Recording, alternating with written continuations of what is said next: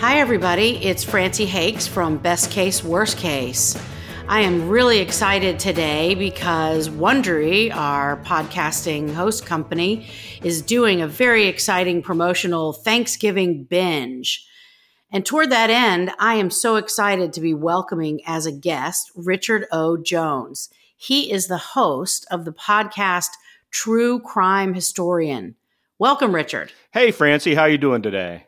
I'm good, thanks. I'm so excited to talk to you. Your podcast is so fascinating. Uh, Jim Clemente, my co-host, and I do true crime, and we talk about it from a prosecutor's and, and agent and defense attorney perspective, but you're doing sort of a much more dramatic, almost recreations of the crime. How did you get into podcasting? Well, I was a newspaper man for twenty-five years. I worked for my local newspaper. Although I didn't do courts and crimes, I was more of a culture and, and arts reporter. And, uh, I, you know, what happened to the newspaper business, we don't need to get into all that. But in two thousand thirteen, they offered me a buyout. And not having anything uh, else to do or a plan B, I'd done some research on a local murder that happened in my hometown. So I thought I'd write a book about that uh, since I had all the research done. And it got a lot of interest, and I actually ended up writing three books during my severance period. The one I first wrote is still isn't published, still sitting on that one, but I did get two other ones published. And uh, so I started going out and talking to libraries and telling the stories and things of that sort. And, you know, sometimes they'd give me a, a little bit of an honorarium. And when I, then after a, about a year or so of doing this, and I get my first royalty check, I was so disappointed that I made more money talking about Uh, my books than I did actually selling the books. And so I just oh, kept that's... talking, you know. I, I recorded one of my presentations and I put it up uh, for a radio station to have access to it. I put it up on a podcasting website, you know, a free hosting thing, and just kind of forgot about it. And I went back a, a little bit later, almost a year later, and found that it had gotten several thousands of listens without me even doing anything to to guide people there.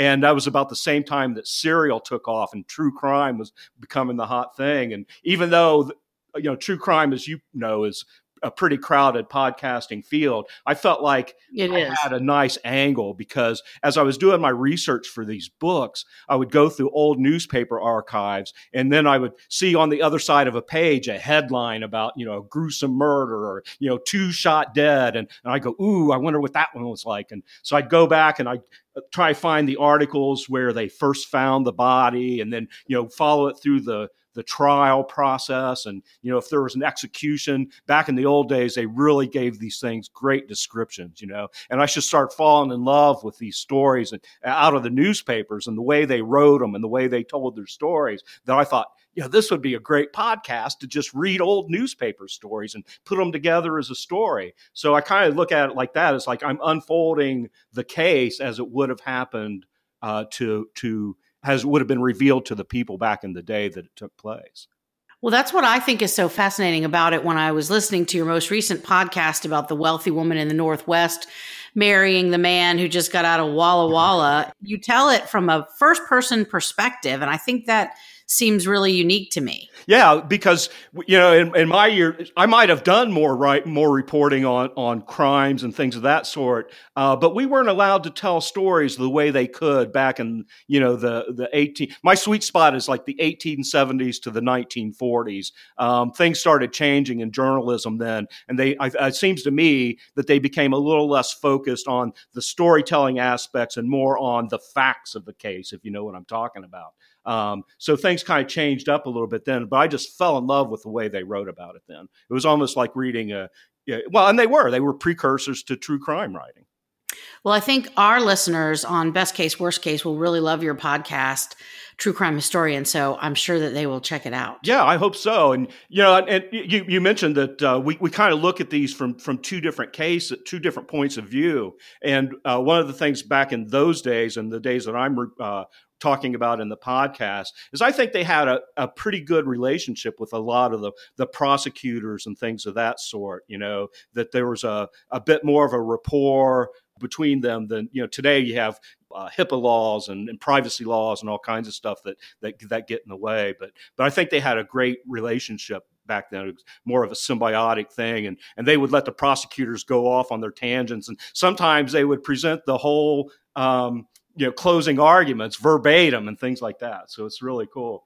Um, so I was listening to a couple of your episodes catching up today and, and noticed that uh, the last couple ones have been about children.